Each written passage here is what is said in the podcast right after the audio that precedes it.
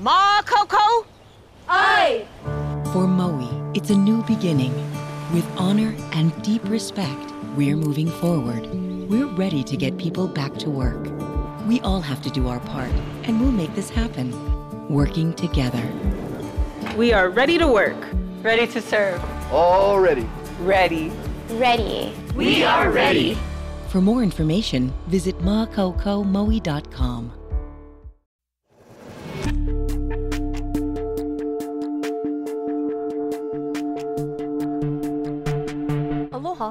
I'm Lynn Kawano with another episode of The Other Side of Paradise. It's the number one question I'm asked by viewers when out. Is Keith Kaneshiro getting indicted? Keith Kaneshiro, Honolulu's longtime elected prosecuting attorney, had been in power for 17 years. The last two of those years were spent on taxpayer funded paid administrative leave after he finally admitted that he had received a target letter from the Department of Justice in 2018. So, why is it taking so long for the federal government to move forward? I believe the reason why it's taken so long is they continue to dig up dirt.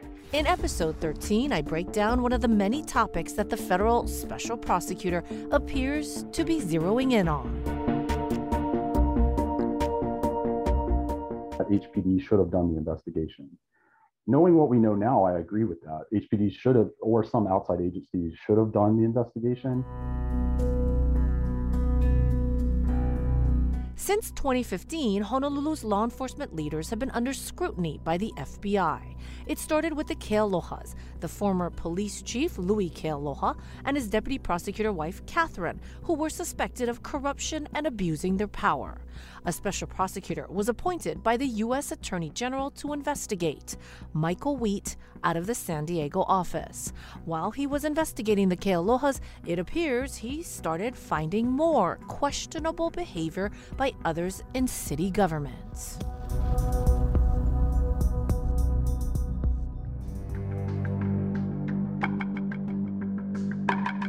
Keith Kaneshiro was Katherine Kealoha's boss. Kaneshiro drew attention to himself when he refused to cooperate with the case. A judge ordered him to turn over her personnel file and other evidence. Since then, the case has taken off on its own, and once the Kealohas were convicted, it's apparent the focus of the grand jury shifted to Honolulu's prosecuting attorney. Jake Delaplane worked as a deputy prosecutor under Kaneshiro during a crucial time. I received a call from federal investigators um, uh, actually a couple of months ago, back in May. Um, and so I've appeared twice in, in front of the grand jury. The first time uh, I just provided the general background information. And then uh, it appears that the prosecutors and the FBI went to the Office of the Prosecuting Attorney to actually look through their files and uh, then had some more questions for me regarding what they found in the office. What were those questions about? So it appears that the federal investigative grand jury is looking at two things um, whether Mr. Kaneshiro committed a, a, federal crime when his office prosecuted and investigated the Laurel Mau case, and two, whether any of the witnesses that provided supporting testimony to support those charges, whether they lied in that testimony.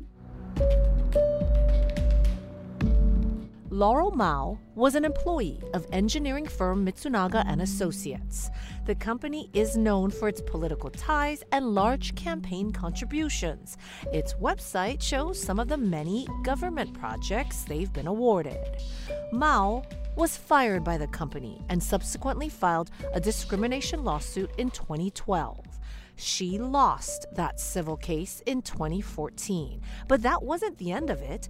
Kaneshiro's office filed felony theft charges against her, and the feds are working to see if that was retaliation because the engineering firm employees and family members donated tens of thousands of dollars to Kaneshiro's campaigns. The company accused the woman of billing for hours she didn't work, double dipping, moonlighting. First, they reported it to Honolulu police, but records show HPD could not proceed because the Mitsunaga and Associates executive who reported the theft was not cooperative with the police investigation. But the firm was cooperative with the prosecutor's office investigation. Sheri Tanaka, the attorney for Mitsunaga and Associates, wrote letters to Kaneshiro's people making the same felony theft claim against the fired employee. Jake Delaplane was one of several deputy prosecutors assigned to the case and says it was Tanaka who provided him records and evidence. I received the case in uh, right around August of 2014 uh, to review it for charging because uh, it was one of those cases that had been sitting around and hadn't been charged yet. Why? How, why did you even get this case? I, am not sure what the decision-making process was like the, the, behind giving me the case. Um, I was a rather new deputy with the office. I'd started four months before that, so in April of 2014. Did at any point you think why um, why another deputy before me ended up not prosecuting this? I don't recall that. Um, you know, this was approximately seven years ago. I don't remember all the conversations that I had. I do that know that it had not been charged. Delaplane says the feds were very focused on the relationship between Mitsunaga and Associates employees and Kaneshiro.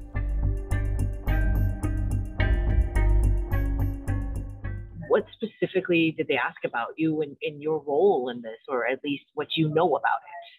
They, they asked me if at the time that I reviewed it, if I knew that any of the people involved in the case uh, from Mitsunaga and Associates were campaign donors of Mr. Kaneshiro. I didn't know that uh, at the time. And in fact, I didn't know that until well after I left the office in 2015. You mentioned Sheri Tanaka in there. What was her role in this? It seems like she was the one who reported it to the prosecutor's office based on the documents I have. She was. Uh, so the the well, like I said, the the original reporting came to HPD in 2012, and I don't know about Ms. Tanaka's involvement in that.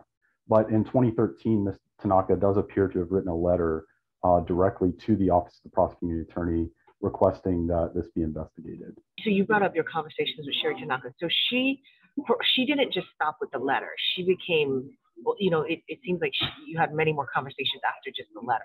I did, yeah. She was the main go-between between the office and Mitsunaga and Associates. I did meet with other um, people from the office with Sheri Tanaka present, but in terms of providing the office with um, you know, declarations to support the charge, as well as the transcripts and company records, and all of those other things that supported the charge.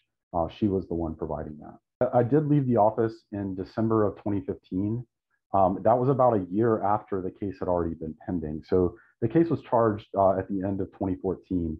And then nothing really happened on the case for the, the entire time that I had it for a year um, based on defense requests for continuance. There was no sort of motions, and, and there certainly wasn't anything uh, accusatory that was brought up by defense counsel about this being, you know, a pay for play scheme or anything like that. Looking back at it now, what do you think about the case? Well, you know, if it, it appears that employees of Mitsunaga and Associates uh, and friends and family of those people were all significant campaign donors to Mr. Kaneshiro. So if Mr. Kaneshiro committed a federal crime by having his office investigate and prosecute that case when these people were campaign donors of his, then he should absolutely be held accountable. And if any of the witnesses that were involved in providing testimony to support those charges, if they lied, they should be held accountable too.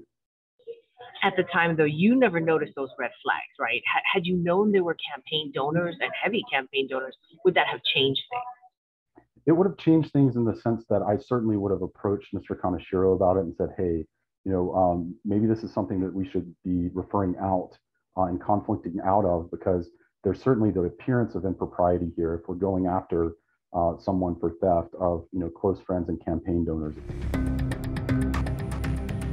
The criminal case against Laurel Mau was dismissed by a judge who questioned the lack of an HPD investigation prior to the charges being filed against her. the judge's ruling to me when I read it didn't seem to be based on the fact that these people were campaign donors and had a close relationship with Mr. Kaneshiro. The ruling was more centered around the, the fact that HPD should have done the investigation. Knowing what we know now, I agree with that. HPD should have, or some outside agencies should have done the investigation. Um, but that fact in and of itself, I don't think um, warranted dismissal. I think it was it was more proper to dismiss it based on the close relationship between Mr. Kaneshiro and Mitsunaga. Has Mr. Wheat told you that they need you back or anything along those lines, or what's the next steps here? No, I, he hasn't told me that he needs me back. Um, I, my my testimony was pretty extensive in terms of providing the case history and providing my understanding of the charging process, how all of that happened.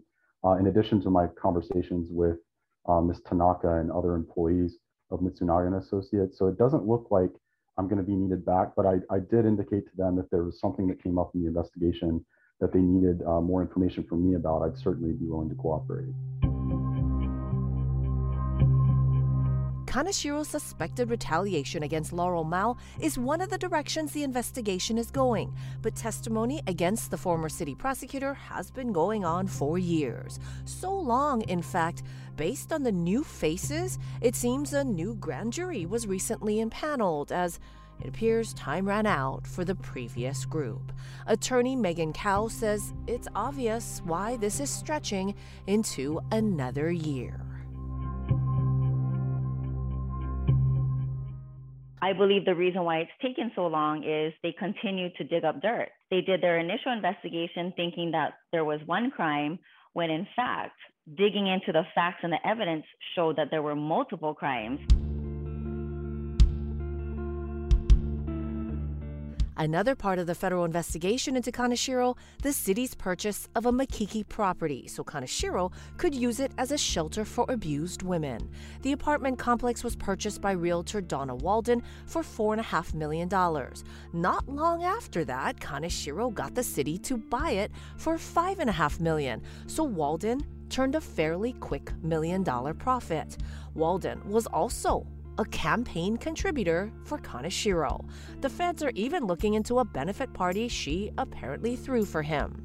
A restaurant owner who testified before the grand jury told me that the feds took an interest in the details of that party, and Walden has mentioned to community members that she also received a target letter from the Department of Justice. She told Hawaii News Now years ago that the purchase was not out of the ordinary given the real estate market in the state.